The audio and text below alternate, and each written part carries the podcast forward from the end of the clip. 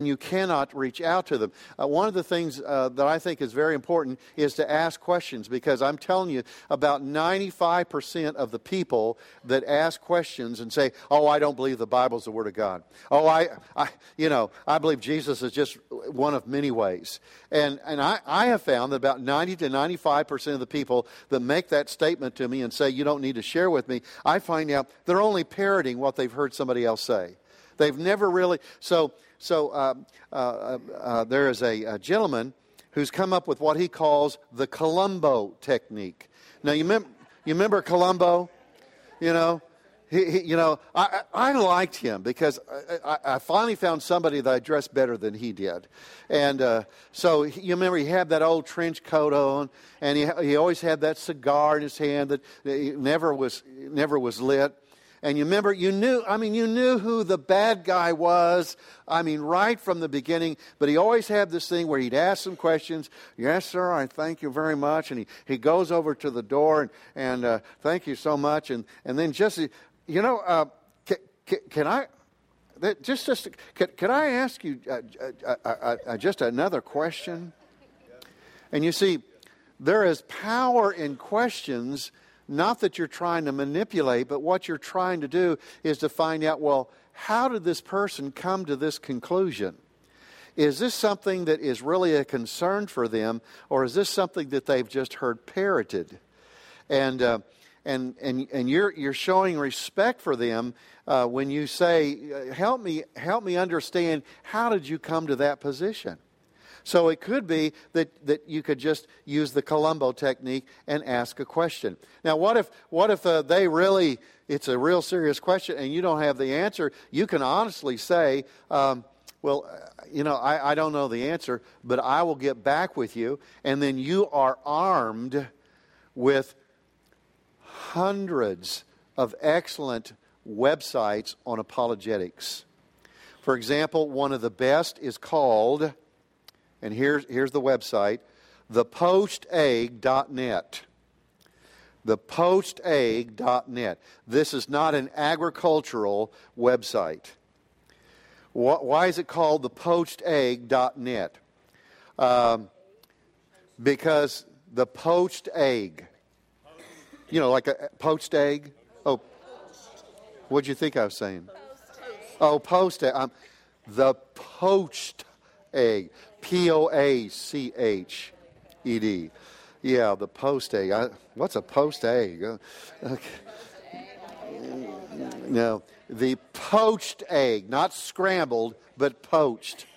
So, the poached egg dot net. It's called that because um, the creator of that website is taking that from a quote by C S Lewis. For a man to say the things that Jesus said, uh, either he is a lunatic on the level of a poached egg, a demon from hell, or is or else he is who he claimed to be. All right.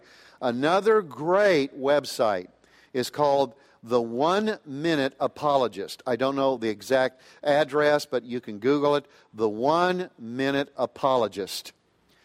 And on there, Bobby Connor has interviewed the top three hundred apologists, and he'll give them a question, and they have one to three minutes to give an answer.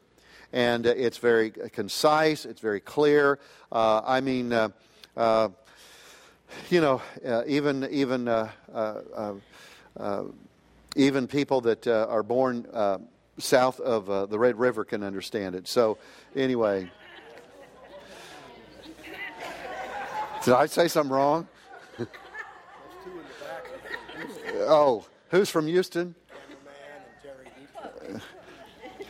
Well, now I didn't. Say, I didn't say Southern Texas. I said south of the Mississippi.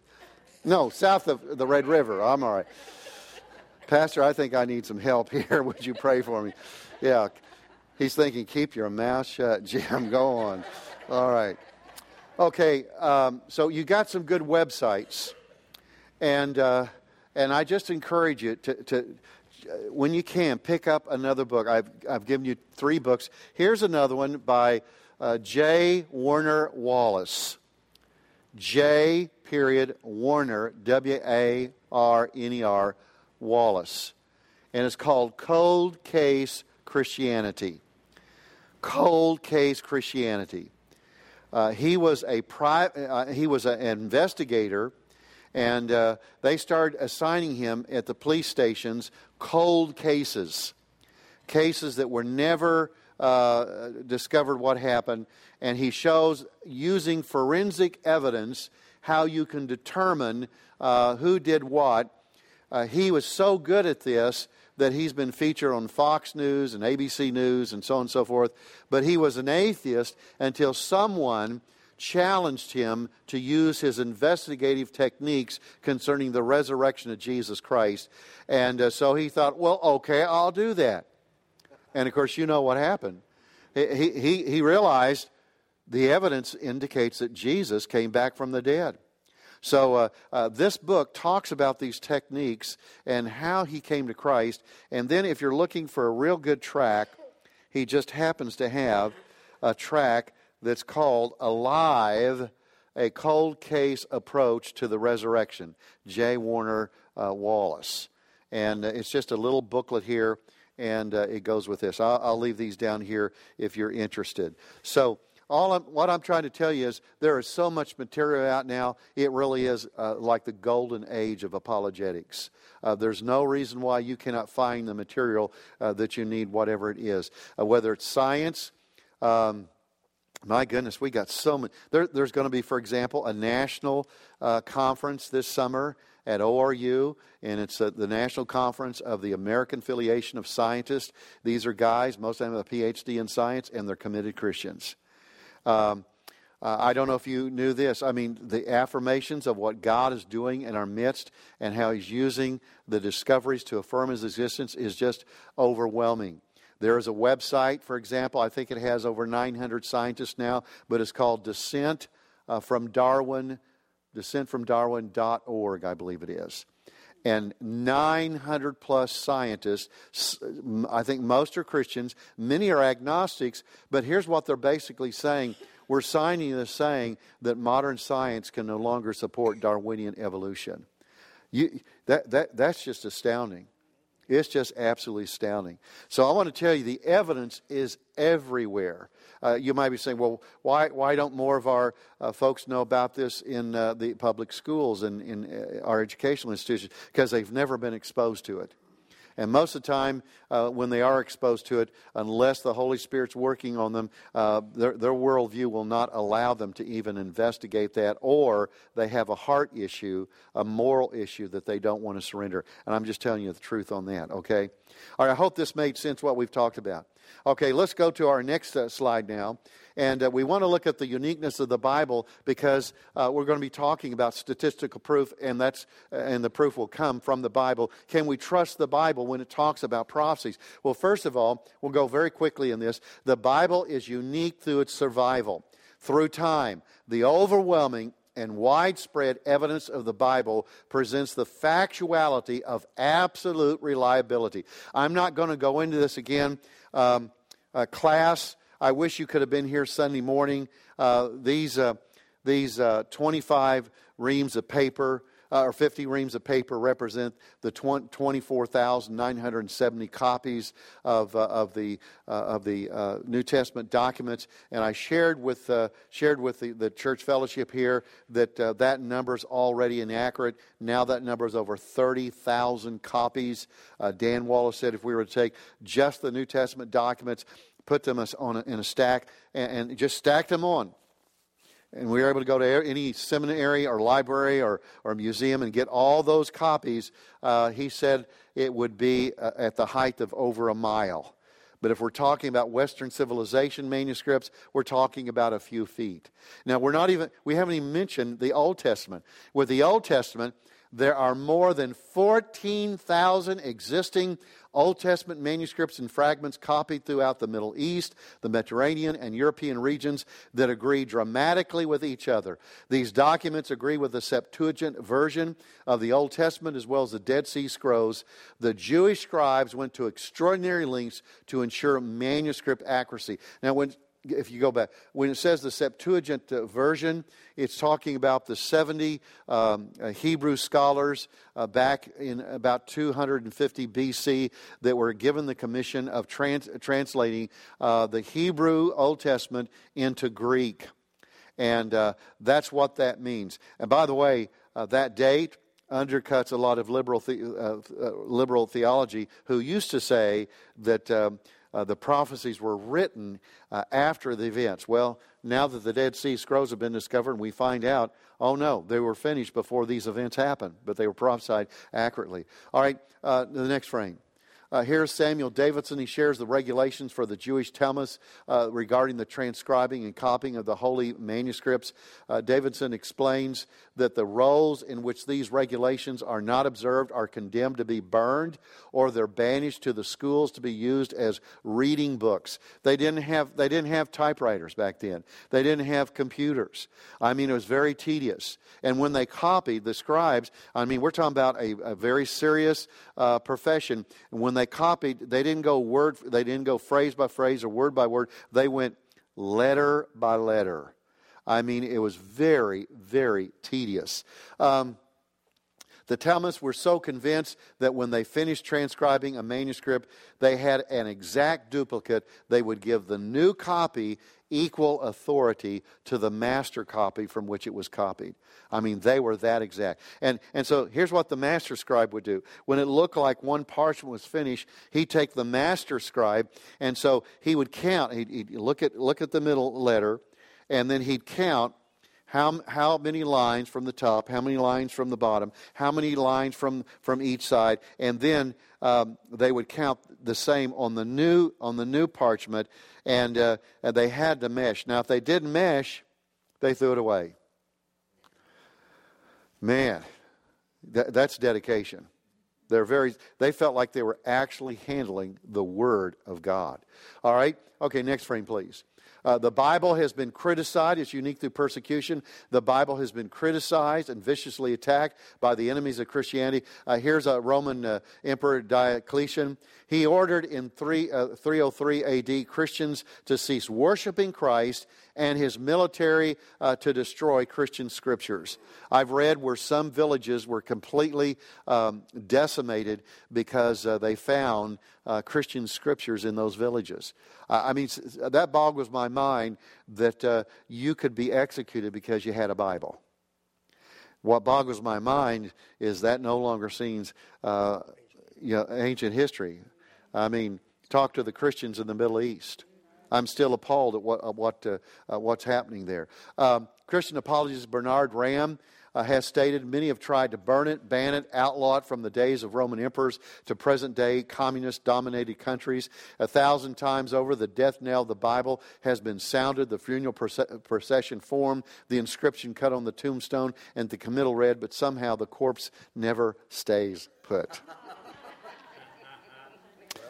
Amen. All right, next frame, please. Liberal theologians declared that the Bible was filled with myths and historical inaccuracies, but manuscript discoveries and archaeology have completely nullified the criticisms of the critics.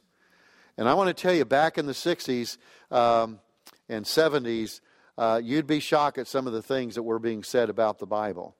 Uh, you'd be shocked at some of the statements were being made that if you believed in the verbal inspiration of the Bible. Uh, one survey by Christianity Today uh, said that at that time, about the uh, latter seventies, early eighties, they did a survey, and it was indicated that something, it was well over fifty percent of the pastors in America uh, did not believe the Bible was verbally inspired, and many had serious questions that Jesus was really God. Now, I want to tell you something. That can really undercut your devotional life. Uh, I mean, can you, I mean, what power do you have if you don't believe Uh, that Jesus is the Son of God? I mean, to, to, to have your professors make statements like, well, it doesn't matter whether it's true or not, just as long as you sincerely believe it to be so.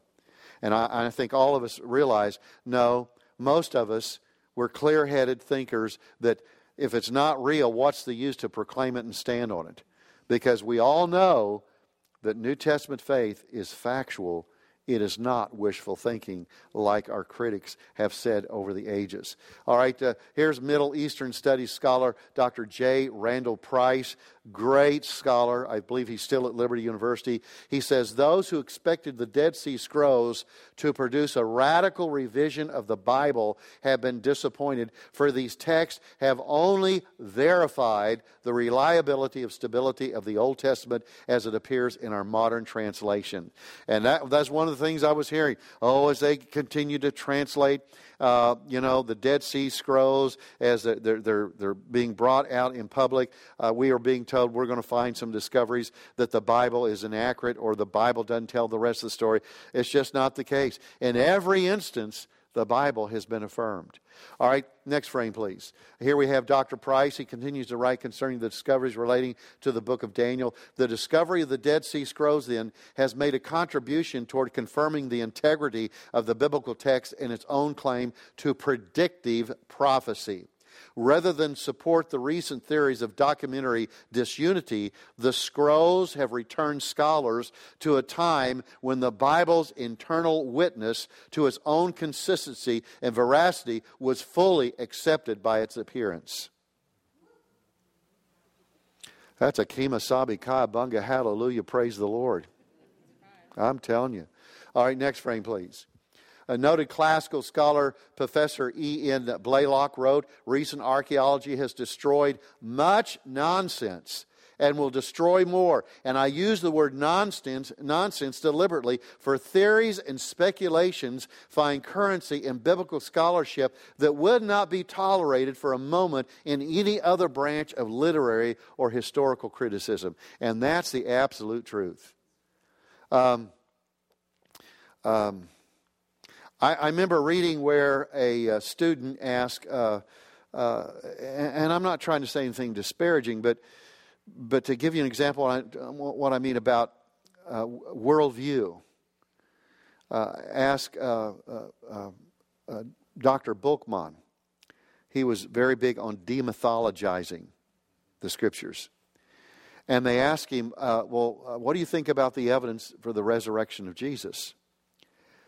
And he said, I've never looked at any evidence concerning the resurrection of Jesus. And the student said, you haven't? Why haven't you? And he said, well, why should I? Everyone knows when a dead man dies, he's dead. Is it because my first church was at Godibo, Oklahoma, that I must have missed this or something? I mean, isn't that the essence of Christianity? The reason why it's so significant is because there was a dead man that came back from the dead in history. Um, so it, it's not necessarily the, the, the height of great scholarship that comes up with negative assertions against Christianity or the Bible or Christ. It really is major commitment to worldviews that are anti-supernatural. All right? Okay, uh, renowned archaeologist William Albright concludes, all the all radical schools in the New Testament criticism have existed in the past or which exist today are pre-archaeological or therefore, since they were built in the, the Luft, in the air, quite antiquated today. And so that's why when I turn on the History Channel and I see them still pushing uh, a theory concerning uh, the, the, the books of Moses that was discredited over fifty and sixty uh, years ago, I, I, I get a little frustrated. I, I've learned not to talk back to the T V. I mean, I'm, I'm growing. I'm growing in the Lord. So, all right, next frame. The distinguished archaeologist, now I like this guy, and, and scholar Doctor Clifford Wilson concludes his monumental seventeen volume survey, Archaeology of the Bible and Christ, with these words, it is remarkable that where confirmation is possible and has come to light, the Bible stands investigations in ways that are unique in all literature. Its superiority to attack, its capacity to withstand criticism, its amazing facility to be proved right, after all, are all staggering by any standards of scholarship. Seemingly assured results disproving the Bible have been vindicated. vindicated. That is true from Genesis to Revelation, as we have seen in this book. I can give you quote after quote after quote from uh, some of the world's leading Bible scholars who will say the very same thing. That's why uh, that's why I get excited when I go to some churches, and I just I just I want to I say I want to tell you what I'm going to tell you. I look at them, I say, it's all true. Everything that our spiritual forefathers said about about God, it's true. Everything you've heard about Jesus coming back from the dead and being the God the Son, it's all true. Everything you've heard about the Bible, it's all true. And everything that it says about you in Christ and Christ in you, it's all true. Well, I want to tell you, tonight, it's all true. Amen. All right, next frame. Now we're going to look at the, the statistical proof for God. Throughout the New Testament, the apostles appealed to two areas in the life of Jesus of Nazareth to establish his messiahship. One was the resurrection. The other one was fulfilled messianic prophecy. The Old Testament, written over a period of a th- written over a thousand-year period, contains more than three hundred references to the coming Messiah. All of these were fulfilled in Jesus Christ, and they establish a solid confirmation of his credentials as the Messiah. This is uh, from Josh McDowell, the book I showed you last night, Evidence for Christianity. Next frame, please. Uh, the Bible records thousands of prophecies. These concern nations, cities, national and world leaders, and the coming of Jesus Christ. Nearly every fulfilled prophecy recorded in the Bible can be verified by historical records outside the Bible, and not one prophecy, can I repeat that, not one prophecy has been proven wrong.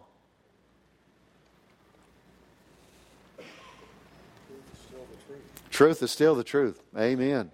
Here's Doctor Hugh Ross, astrophysicist, president. Reasons to believe it's his ministry uh, in which uh, uh, the, his uh, his team scours the internet every day looking for uh, new announcements on scientific discoveries. He said approximately two thousand of the twenty-five hundred prophecies in the Bible have been fulfilled to the letter with no errors. The remaining five hundred concerning events that have not yet occurred. The probability of any one of these prophecies coming true is less than one in ten, but the chances that all two thousand prophecies could have been fulfilled by chance without error is less than one in ten to the two thousand power. That's a ten with two thousand zeros behind it, which I, I want to, I just want to say this.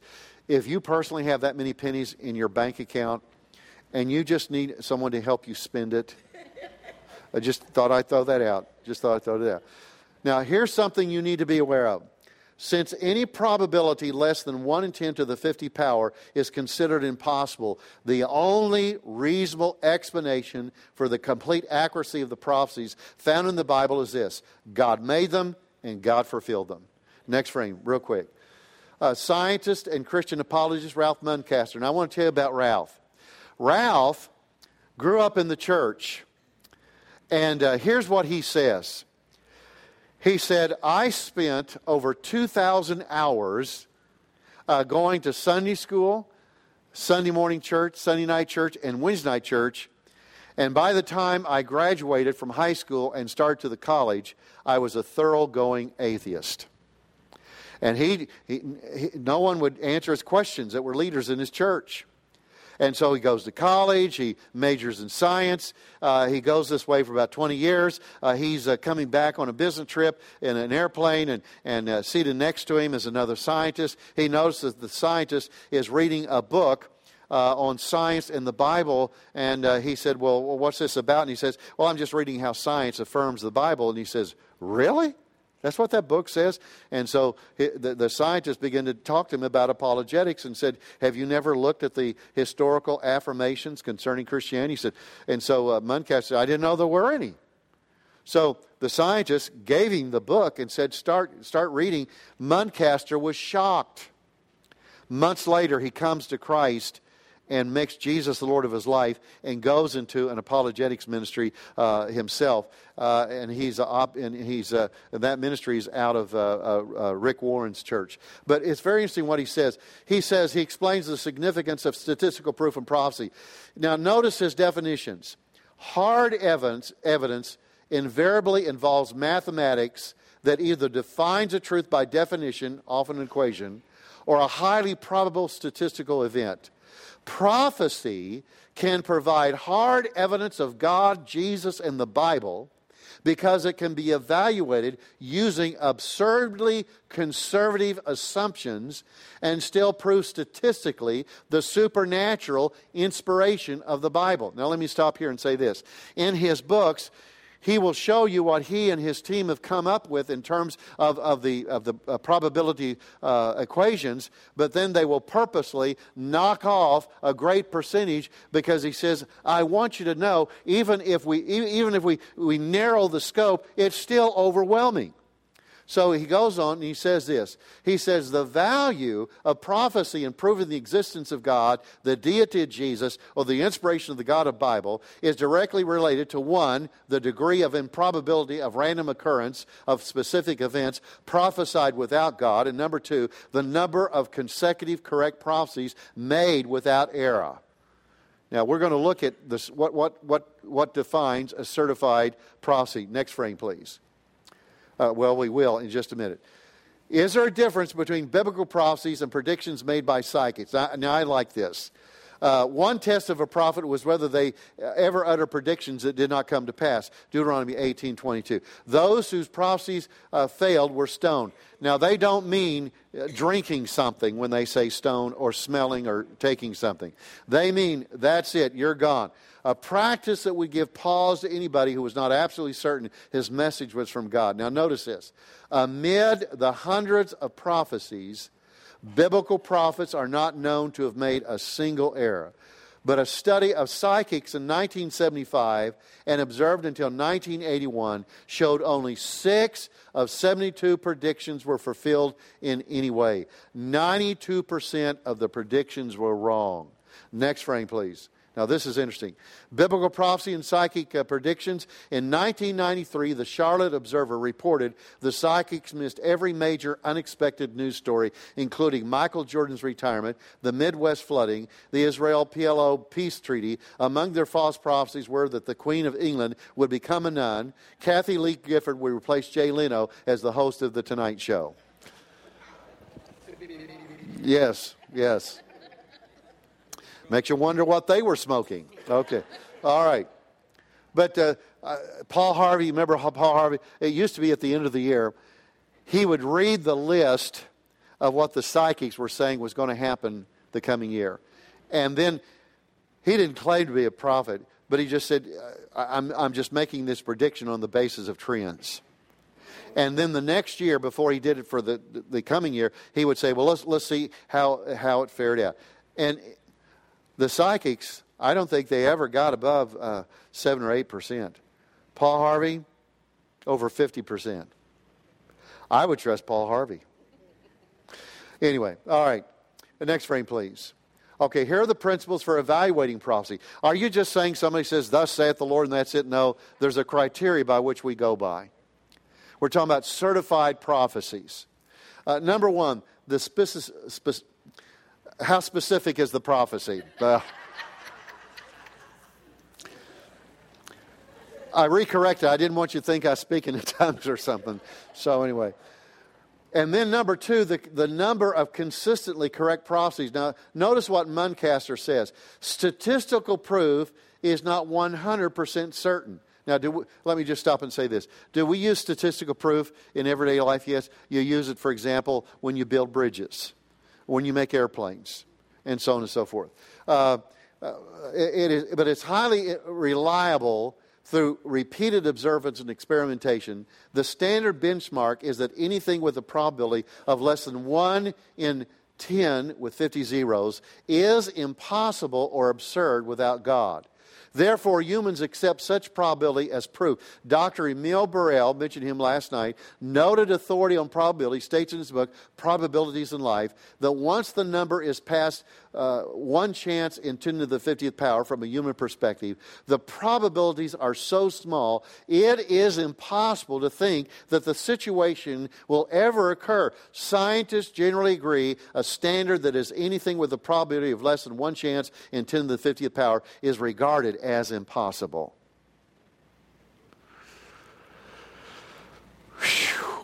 Mm. I, I almost feel like that we need to have a drum roar, a drum roll here, but not. Hold on. All right, next frame.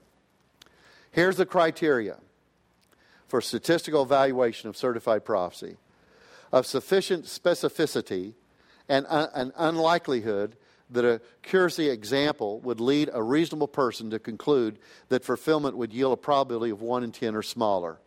In other words, uh, even though it's just one in ten, the issue is, are there several, several of these kind of prophecies? Number two, it's authenticated by one source and confirmed by a separate source that would not receive, that would receive no net benefit from the confirmation of the prophecy. In other words, what they're trying to say is, what he's trying to say is that that, that the, the motivation, the profit, uh, uh, the investment issue and motivation has been taken out of the equation. Number three, based on reliable source, the sources of both prophecy and confirmation must be reliable or the prophecy becomes speculation. All right, next frame. So what we're talking about here is not something that you'd read in a horoscope. Uh, you're not reading something that's general, like the Delphi oracles. They said uh, they had the gift of prophecy, but they were so general they could be interpreted any way uh, you wanted. So let's look now at the four purposes for messianic prophecy. Number one, to reveal that God alone is God. I mean, prophecy is not hard for God because He's the Alpha and Omega. Matter of fact, He's beyond the Alpha, and He's beyond the Omega. He is eternal. Um, number two, to reveal that God is faithful. Numbers twenty-three, nineteen. Uh, I, I can't tell you how exciting this is to me, because if God prophesies that that specific events are going to take place, and and it doesn't matter what governments are in power, it doesn't matter what the circumstances might be. It just doesn't matter, but it says uh, it uh, when, when it comes to pass, what God declares is going to come to pass, comes to pass, which gives me incredible hope because God says He gives me promises. And if God promises it, it's better than any bank or any political party. All right, number three, to distinguish God's work from all counterfeits, because there, there are those who claim to speak for God and claim that, uh, yes, this is from the Lord, but uh, the Bible, again, is very clear about test the Spirit. All right, and then number four, to reveal the identity of God's Son. Uh, that's very, very important. All right, Jesus refers to prophecies about Himself. Look at Matthew five. Do not think I came to destroy the law of the prophets. I did not come to destroy, but to fulfill. Luke twenty-four, fourteen. Then He said to them, these are the words which I spoke to you while I was still with you, that all things must be fulfilled, which were written in the law of Moses and the prophets and the Psalms concerning me. Isn't it interesting? Jesus comes back from the dead, and there's two things I think that kind of stand out. One was uh, how he, he tried to c- let them know, I'm not a ghost. Ghosts don't eat. Do you have something to eat? And then number two, he had Bible studies. He he, he opened, he, he began to just say, uh, you know, that the Scripture might be fulfilled. Okay, um, next frame, please. Uh, so here's the significance of predictive prophecy. Number one, it, re- it reveals the divine intellect behind the Bible. Um, there's no other conclusion you can come to from an intellectual perspective. There's none. Uh, number two, it establishes the fact of God. Number three, it authenticates the deity of Jesus. And number four, it demonstrates the inspiration of the Bible. That's why I've, I'll be honest with you, that's why I've, I've often wondered why there's not been an emphasis on statistical prophecy in uh, uh, Bible colleges and Christian universities. Because this is testable. This can be uh, defirmed or affirmed. Is there such a word as defirmed? If there's not, there is now. Okay. All right. Um, next frame, please. How did Jesus substantiate His claims to be God? Well, there's three lines of evidence that He provided to support His claim to be the Son of God and the Son of Man. The three proofs, proofs are, one, The, his fulfillment of Old Testament prophecies. Number two, His sinless life and miraculous deeds. I want to stop right here and say this. You know, um, I have never met a pastor who has uh, come to me and said, uh, well, my people love me, and, uh, and they just know that I'm perfect. I, I've, I've never, I've just never met a theologian that said that. But isn't it interesting that Jesus has lived with these guys, they know him, and they say things like, he is without sin. He's the unblemished lamb. Um, there's some people you can be with in fifteen minutes, and you know they're not unblemished, and you know they're not perfect. Uh, that's why they say community groups many times really needs to think about multiplying, because after about six months, you know just about everything uh, you might know in a in a in a trustworthy atmosphere in a small group. Uh, but sinless, and then his miraculous deeds. I, Buddha admitted he, he he did not perform any miracles. I, I don't mean that in a bad way. The the only miracles attributed to him were put in in writing a hundred hundred plus years after his death.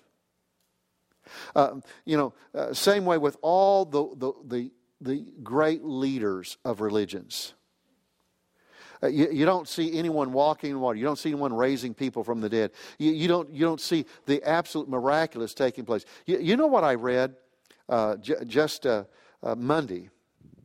Uh, I read um, a book, or perused a book at uh, uh, Barnes and Noble loves me, and so. But I was reading this book. I didn't buy it, honey, and uh, but the book was talking about how this historian was wondering, how was it that Christianity in four centuries went from such a despised, persecuted, beaten uh, uh, faith that in four centuries they basically uh, conquered the, the, the known world? And, uh, and I, I thought it was interesting. Now here is a, this is this is not a Christian historian. But this historian, I'm sorry I don't have his name, but he basically said this.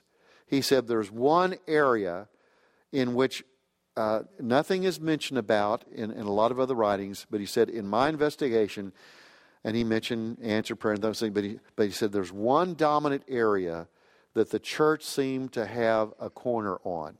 Now I'm just telling you what he said, okay? He said, I believe that he didn't call it the hidden sauce, but he said, I believe that one of the major components was that the church knew how to deal with demons.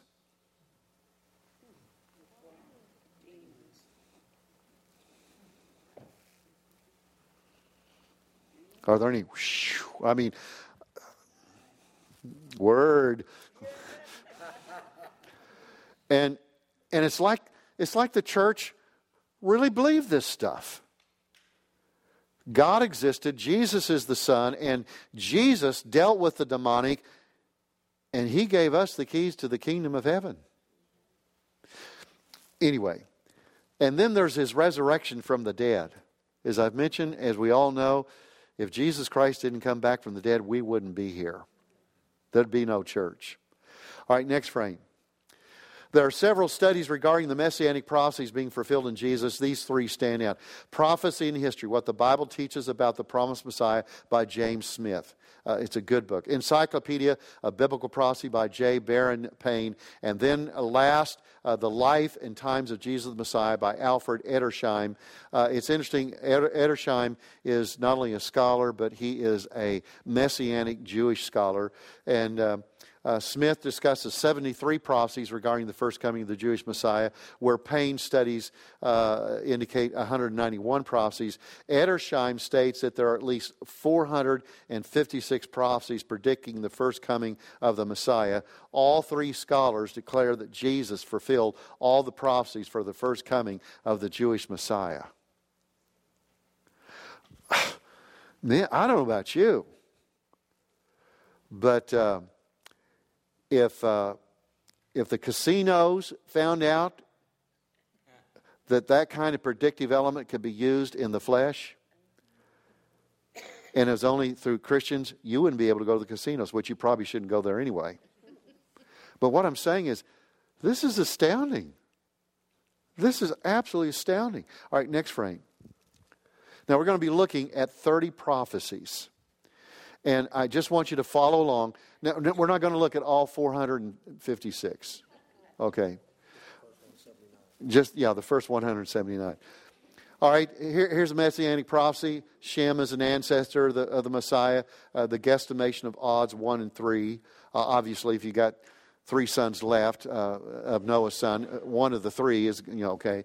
Uh, a- a- Abraham was an ancestor, one in a thousand. Isaac, an ancestor, one in ten thousand. Jacob, an ancestor, one in a hundred thousand. Judah, an ancestor, one in a million. Jesse, an ancestor, one in ten million. King David, an ancestor, one in a hundred million. Bethlehem is a birthplace. That's prophesied in Micah five, uh, two, one in one hundred thousand. A star connected to the birth, prophesied uh, Numbers twenty-four, one in one hundred thousand. Next frame, please.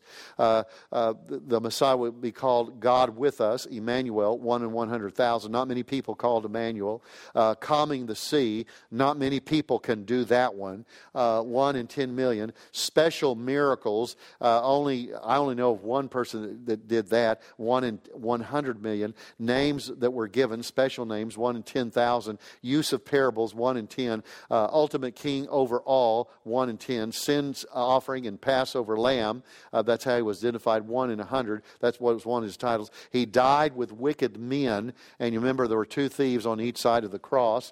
Uh, that was one in ten. Buried with rich men. And basically refers to uh, Joseph of Arimathea. Uh, uh, uh, Jesus was put in his tomb. And by the way, it was a new tomb because uh, uh, a man that was crucified and given a sentence would not be allowed to be buried if there was somebody in the new tomb. So uh, uh, Joseph of Arimathea had just completed that tomb, and uh, he he uh, allowed Jesus to be uh, buried in it. But um, I I really hope they used it because Jesus didn't stay very long. So uh, the timing of entry in Jerusalem, uh, this is amazing.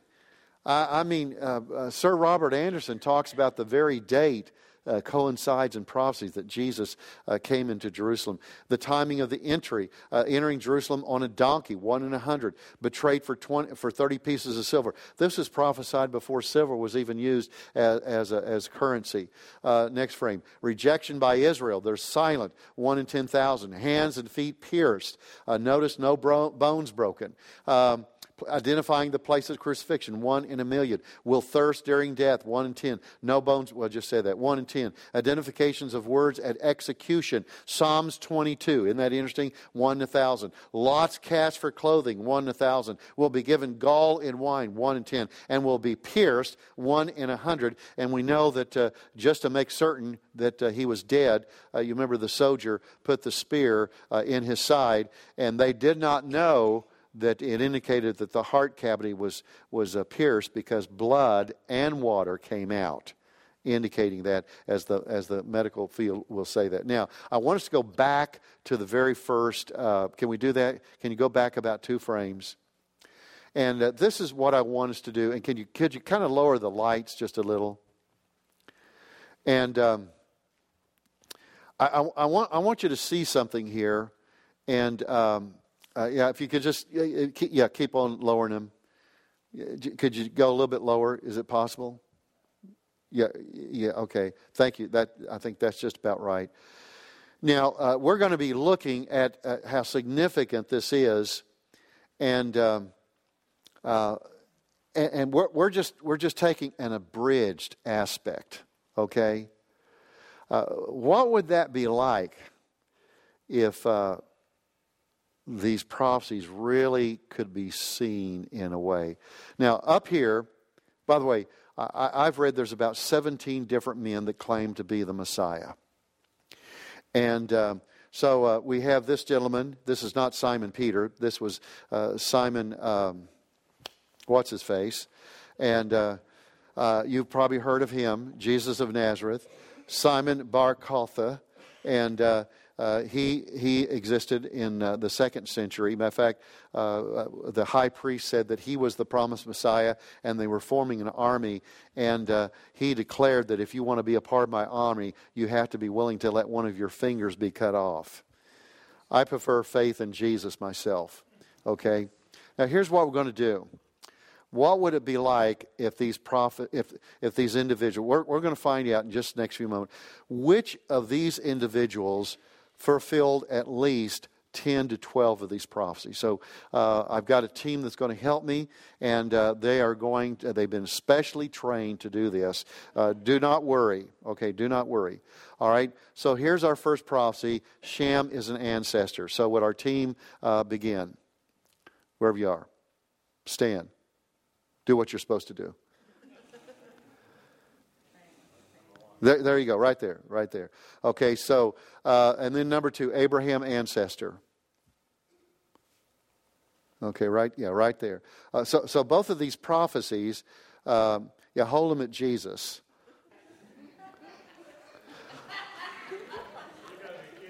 Okay, all right. I tell you what, hold, hold on, and we'll we'll we'll have you stand again just in a minute. Okay, all right. I, I was at one church.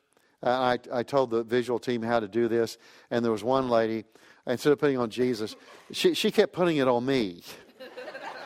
And I get, I think she saw too many of those army movies with those rifles. All right, here's the third one. Isaac is an ancestor, number three. All right. Oh, Jesus. Uh, Jacob is an ancestor, number four. All right. Uh, then we have uh, Jesse as an ancestor. All right. Now we have King David as an ancestor. All right. Now we have Bethlehem as a birthplace. All right. Star connected to the birth. Next frame, please.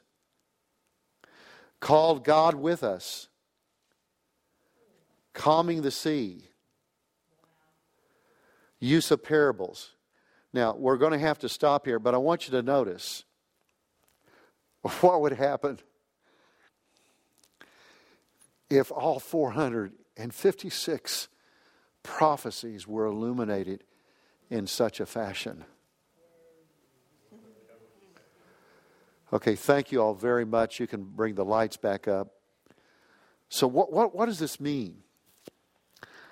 I mean, I want you to, I want you to think about it. Can you imagine four hundred fifty-six people standing up? And as we go through all those prophecies very quickly, of course, and then all of a sudden, shoom! And every one of them, prophecies given, separated by centuries, different circumstances, different places, sometimes uttered in different languages. And not one person, not one person, except this man right here, fulfilled all of them. Whew. My goodness. Amen.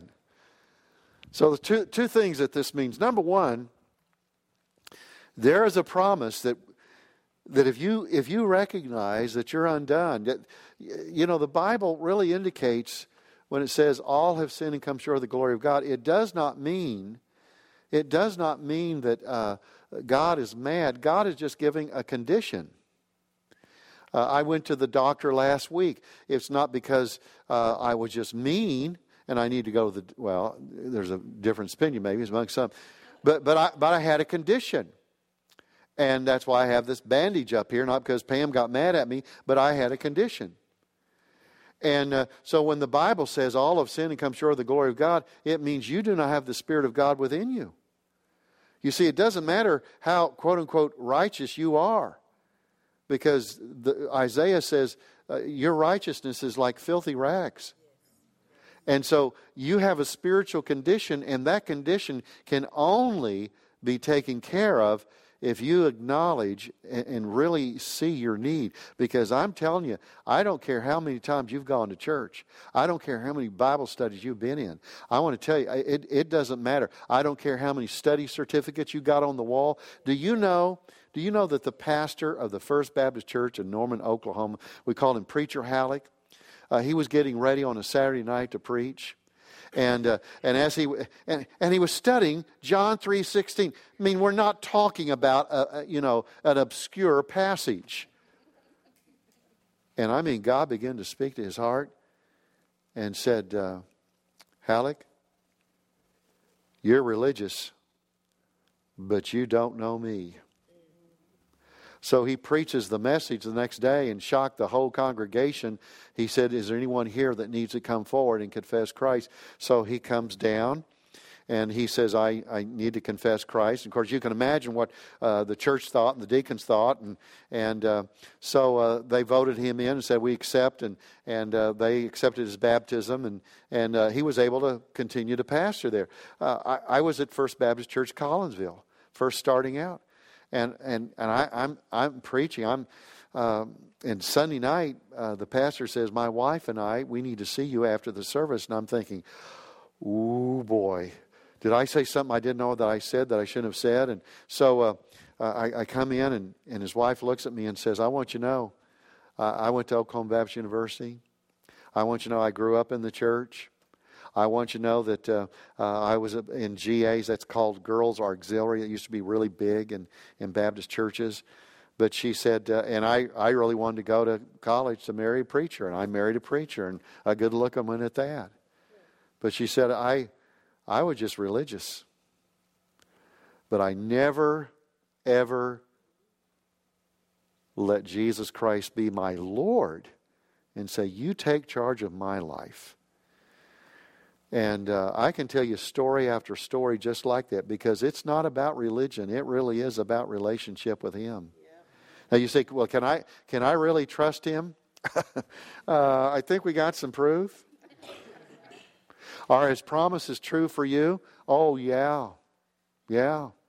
When I pastored the black church in Athens, uh, uh, you know, here I am, I'm teaching theology at uh, one of the colleges there, and uh, Pam and I, uh, we, we are involved in this uh, inner city black church, and, and uh, uh, uh, my, my associate pastor was a crack addict.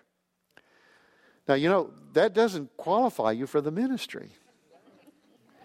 And so um, so he talks about how he lost two businesses. He came from Florida. He went to Athens. They had a transition home. And he said within weeks he realized uh, that program wasn't going to do it, because only five percent of crack addicts ever get out of crack. And he said on Easter, on Easter Sunday, he went to a, a Church of God uh Uh, fellowship there in Athens, and uh, he said he just knew if, I, if something doesn't happen, I'm going to I'm going to die. And so during the altar call, after they were, had the presentation, uh, Earl said, I just raised my hands, and I said, God, I need you. And he said, I just felt like the Lord Jesus said, Earl, uh, you just need to surrender to me, and I'll take care of your addiction and everything else in your life. And he was delivered cold turkey. And uh, so I, I want I want to tell you, that same Jesus is the same yesterday, today, and will be forever. Now, what happens when you have a church a church a, a church full of folks like that? Something happens. I believe Wesley saw the great dynamic that happens, not just where two or three have gathered together in His name, but what happens when they begin to realize they are the change agents. Um, true story. The time is nineteen ninety-five. Uh, we're in Cali, Colombia, uh, South America, C A L I. That city is a little larger than Atlanta. In nineteen ninety-five, the seven top drug cartels are headquartered there. They're averaging about five million dollars of profit uh, a, a month. And uh, and it was getting pretty bad, because uh, uh, when, when some of the journalists and T V uh, reporters would talk about the mafia, uh, many of them uh, were assassinated. Uh, they found out that uh, they owned uh, something like twelve hundred plus properties, and they also found out that they had bought off the policemen. Uh, police police officers were had two salaries, one from the government and one from the mafia. They were averaging fifteen murders a day, and the church was just uh, was just so anemic. And finally, out of desperation, a small group of pastors uh, got together. I mean, every theological position you could think of, but they were still Christians.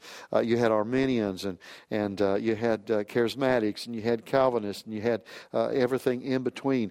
And uh, they said, we, we've got to pray. So uh, there wasn't that many of them. I think it was like fifteen to begin with. And so they called their people together. They had a joint prayer, and they said, Lord, give us a strategy. And the first thing that God told them uh, was, uh, I want you to do a prayer walk and do prayer mapping. And so they went through every postal area, and they begin to write down what they saw in that area. If it was uh, drug activity or crime or gambling or, or whatever it was, and they came back and they prayed about it.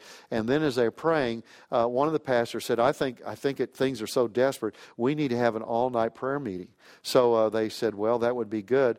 Uh, they thought about having it in a, in a, a small auditorium that they thought would hold the, the people, uh, but... Uh, Uh, they, they found out that the sound system was terrible, so they rented this this huge sports uh, uh, coliseum arena that held twenty-five thousand. It, it had a dome and everything else. And, and, and they stepped out in faith, and they said, well, boy, it'd be great if we had two thousand people show up, and we'll just put them in one corner, but the sound system will be just good.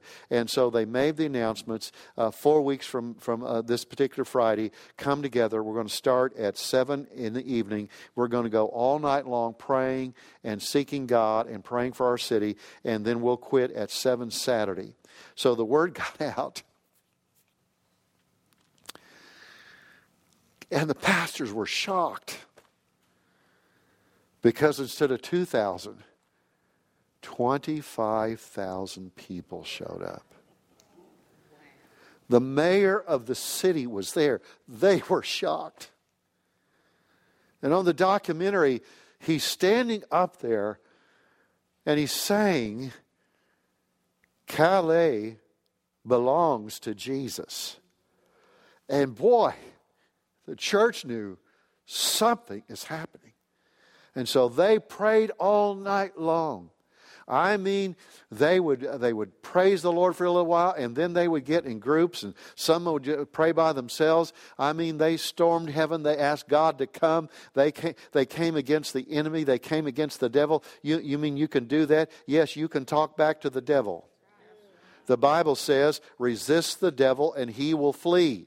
Uh, we, we need to be a little bit more assertive. Don't listen to the devil when he says you don't have the authority. The, the authority is not you. The authority is given to you it, by Jesus, and you're under his authority. Jesus said in Matthew sixteen, he said, I've given you the keys of the kingdom of heaven. Keys are instruments of access. I, I, I'm telling you, I believe we have acted wimpish, uh, the church in America. Uh, we, we, I really believe our nation hangs in the balance because of what we do or don't do.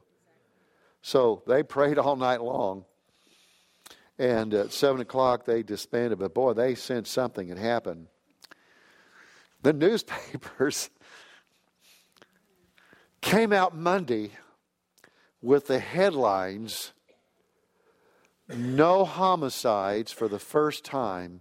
Over the weekend in Cali, Colombia. Remember, they're used to sometimes having fifteen murders a day. Everybody was stunned. Seven, seven days later, the first drug lord of one of the cartels was arrested. And boy, they began to realize, wonder if there's a cause and effect here. You think? So, I mean...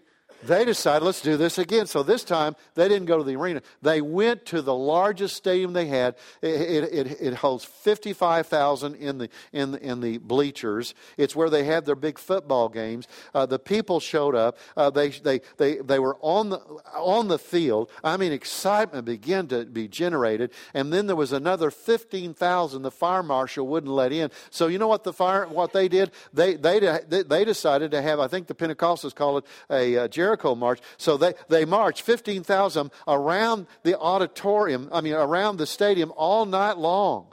And, uh, and things begin to break. Crime began to go down. I mean, it was stunning people. Uh, soon, uh, the, the, some of the policemen, uh, police authorities were saying, you know, the church has a positive good here. They were seeing things that they'd never seen before. Um, Matter of fact, I, I really want to send this story to some few fo- a few folks in Washington, D C The church is a good force. So anyway, so it amazed them. Uh, so they, they continue to pray. So here, here they are. I mean, same thing. They pray all night long. Within nine months, every one of the drug lords of the seven drug cartels are arrested. Uh the city has, I, I call it their version of Mardi Gras, and uh, so they asked the city fathers, uh, you're such a positive good, but but our sanitation can't keep up with everything.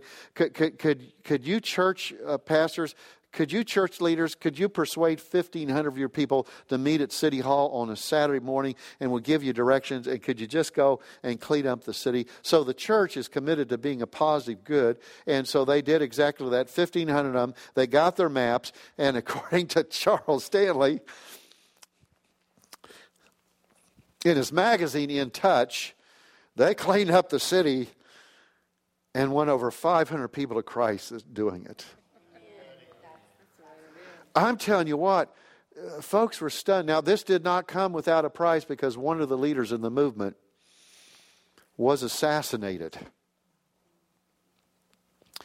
And boy, it stunned him. It stunned him to the point that at his funeral, two hundred pastors showed up, and they uh, they realized God has not worked because we have not worked together. And they made a covenant together. And then it just exploded in Calais. I mean, the church just began to grow. Uh, they interviewed one pastor, and they said, how is your church growing so fast? Uh, what's your church growth principles? And he said, I don't know. We, we, we're, we only have time to do follow-up. He was being serious. One church, they interviewed the pastor, and they had gone from eight hundred to thirty thousand in twenty-four months. And uh, he said, oh, it's really something what God is doing. Well, I think so. I mean, he said, we, we start our services at seven in the morning, nine, eleven, one, three, five, and the last one's at seven.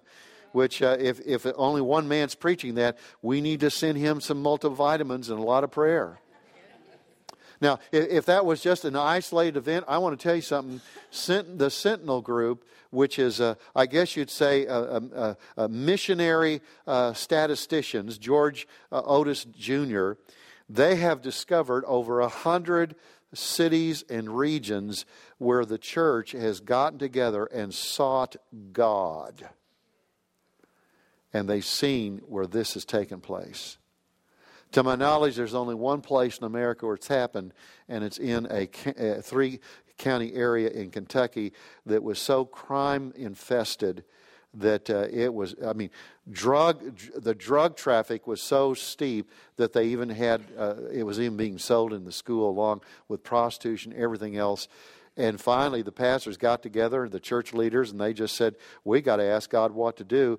And so The, the the charismatics and and and the non-Baptists knew it had to be of the Lord, because they had this they had this Calvinistic they had this Calvinistic Baptist preacher who said, I had a dream and I thought it was the Lord, and they kind of, and he said, I don't know, I, I think it might have been the Lord, but I, I I felt like the Lord said we're supposed to have a Jesus march on a Saturday and invite the whole county to come and hold up and and just say, we're not going to stop praying until Jesus is Lord. So on that particular Saturday, and they advertised it, and uh, they thought, boy, it'd be something if two hundred would show up. And instead, four thousand showed up.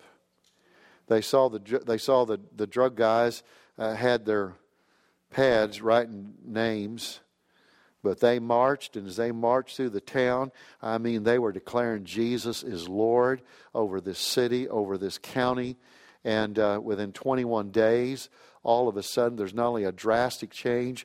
Uh, the area's top drug uh, pusher, uh, they called him the meanest man around, got saved, and now is one of the top evangelists in that whole area. Uh, I, I, I mean, it just changed. Uh, the, the federal, the, uh, the the state government had discovered that there was some unusual things happening, because uh, the city would continue to vote positively for positive changes, but for some reason it never passed. Well, they found out later that certain ballots did not make it to be counted. They discovered that the mayor, the city council, county commissioners were steeped in crime, and many of them in charge of the prostitution and the drug trafficking. And uh, within two months, uh, they were in jail and eventually would be imprisoned. And I mean, it was just like the tide broke. Wow, it kind of makes you wonder. Kind of makes you wonder if God can tell us who His Son is and identify Him. Kind of makes you wonder maybe those promises. It kind of makes you wonder if if maybe where where He says, uh, what things so you desire when you pray, believe that you receive them and you'll have them. Kind of makes you wonder when He says that um, you you know you've been given authority. Now I don't I don't mean for selfish may, uh, means. I'm talking about under the authority of Jesus that the the kingdom of God can advance. You remember these two chairs? Those of you who've been here, we said this chair represents that part of of uh, which is the natural. We sit in this chair and uh, we just uh, we just think, well, all that's going to happen is what we can ascertain, understand, or see. But if we sit in this chair, the other half of reality, according to the Bible and Francis Schaeffer, is that yes, we, we you know we do sit in that chair. What we see, what we hear, what we touch, what we taste. Uh, in other words, if, if we're standing in the middle of the street and we see a semi coming, uh, we're wise to get out of the way. But when we sit in this chair, we are immediately connected with the resources of God and heaven, because God can move into His creation, and He has given us access to the kingdom of heaven to to impact situations. Not not in, not us in a fleshly way, not us trying to make it happen, but just our praying and say, Lord, would you change circumstances? And we've been given the keys. Now, I've shared some things with you. They're, they're, they're real. You could talk to this guy, and he'll, he'll, he'll tell you some stories. If you're bald, he'll make your, bring back some hair. I mean, because...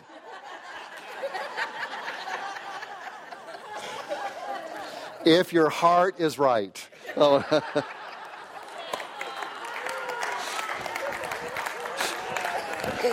Word. Word. But I, I really believe that uh, God, God has called this church for something far beyond anything you can imagine. Don't let your thoughts dictate what God wants to do in and through you. Okay? Well, I want to pray. I think we're going to have brief Q and A. And then uh, I say brief because uh, I still have a class to finish uh, over here. And uh, you pray for them. Um, yes. And so on and so forth. Lord, I do thank you for this time. And I ask that your Holy Spirit now just take everything that's been shared and bring the reality of it to our hearts and our minds. In your name, amen. All right, now, I want to just say this. If you have any question, I want you to understand this. If if I don't answer a question that seems sufficient for you, I want you to know it's not that there aren't answers. I'm just telling you that the church has dealt probably with your question uh, by so many intellectuals in the last two thousand years. There are answers. So I just I just want to throw that out. And I really am more prone to recommend a website or a book, because that way... you learn it for yourself, okay? All right, anybody have any questions? Yes, sir. Jim, you mentioned that Cali, this great Reformation happened. Does that begin to happen anywhere in the United States that you know of? J- just the place in Kentucky. And uh, uh, I, I, it's been short. It, I, I know there was a place in California that it started in the process, but it was short-lived.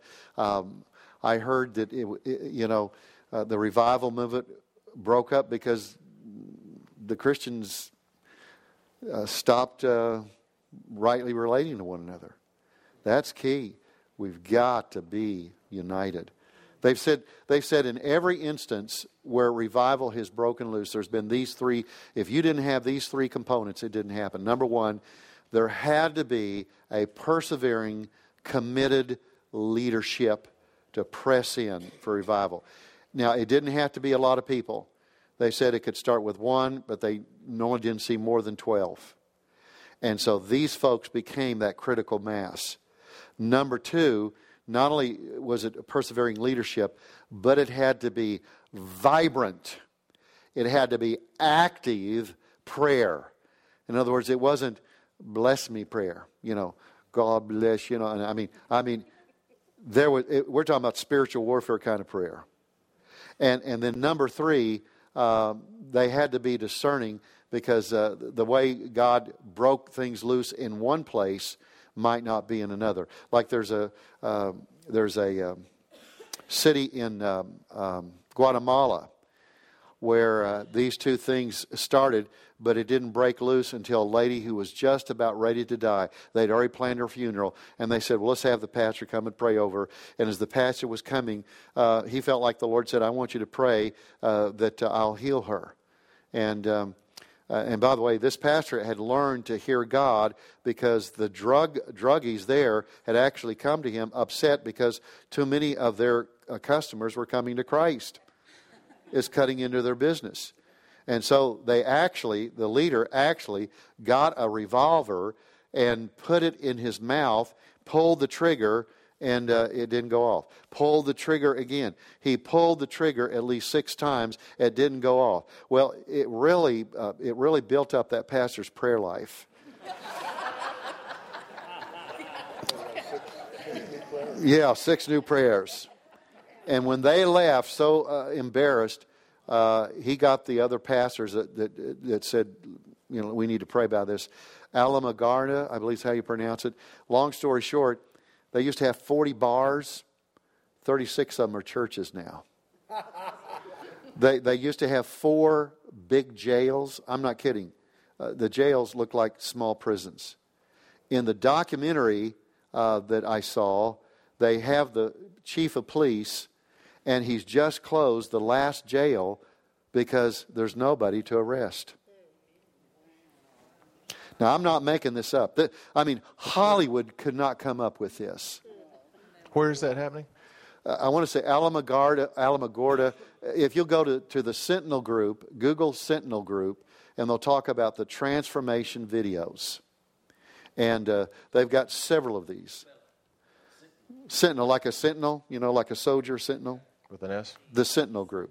All right. Jim, you may not know this. About two and a half years ago, there were fifty pastors that met over at Channel forty-seven, watched the documentary about um, the miracle in Cali. Yes. And uh, but it fizzled thereafter. Yeah. I, I, I would add there may be one other element that produces that kind of prayer movement, and that's the desperation yes. that ignites it. Everybody wants a miracle. Nobody wants the conditions that launch the prayer that asks for that miracle. That's right. Uh, we can always be proactive. I'm all for that. Uh, but um, that level of desperation has some awakening factor that all the good intention in the world doesn't seem to be able to pull off. That's uh, right. That's but, exactly but that, right. The genesis of that had started a couple of years ago, and there's still a prayer network that's limping by, uh, but but it's never reached the vibrant kind of level that, that you speak of. Yeah. Another question? That does not relate to a final exam. You know, in, in the interest of time tonight, they're needing to get to final exams and so forth. Let me suggest that you ruminate about those questions. We'll have a Q and A time at the end of our next session tomorrow night. And maybe in just the next five minutes as we dismiss, feel free to dismiss as soon as we close here with prayer. But if you'd like to stick around, at least make mental notes or talk it over with a friend of two or three kernels that you heard tonight. What are those things that are that are connecting with you as something of substance that is uh, a reason to consider the factuality of the faith? We've we've heard of these statistical proofs. We've we've we've considered prophetic fulfillment. Um, what what are those things? Crystallize those for yourself as what you're taking away from tonight. And uh, Jim, would you close us with a word of prayer, and we'll be dismissed. Uh, well, I just have one announcement, and that is uh, there are some um, some. Uh, if you'd bring those. Uh, over here afterwards and put them in the sack, I'd appreciate it. He's going to count them. Make sure you do it, and uh, do not take any new ones, and so on and so forth. Well, let's. Uh, could we just stand, please? Heavenly Father, thank you so much for this time that we've had. Thank you for your word. Thank you for this study, and Lord, thank you for this fellowship. And I, I, Lord, I have such anticipation of what you are and shall be doing in the coming days and weeks. And Lord, I thank you for this class. I thank you for all the students. Lord, I do lift up Martha. Uh, Father, uh, uh, I'm, I'm saddened by uh, her loss of her husband. I just ask that your Holy Spirit comfort her right now. Now, thank you in Jesus' name. Amen. One of our students lost her husband Monday. And uh, so you might remember Martha. All right, God bless you. Thank you. See you tomorrow night.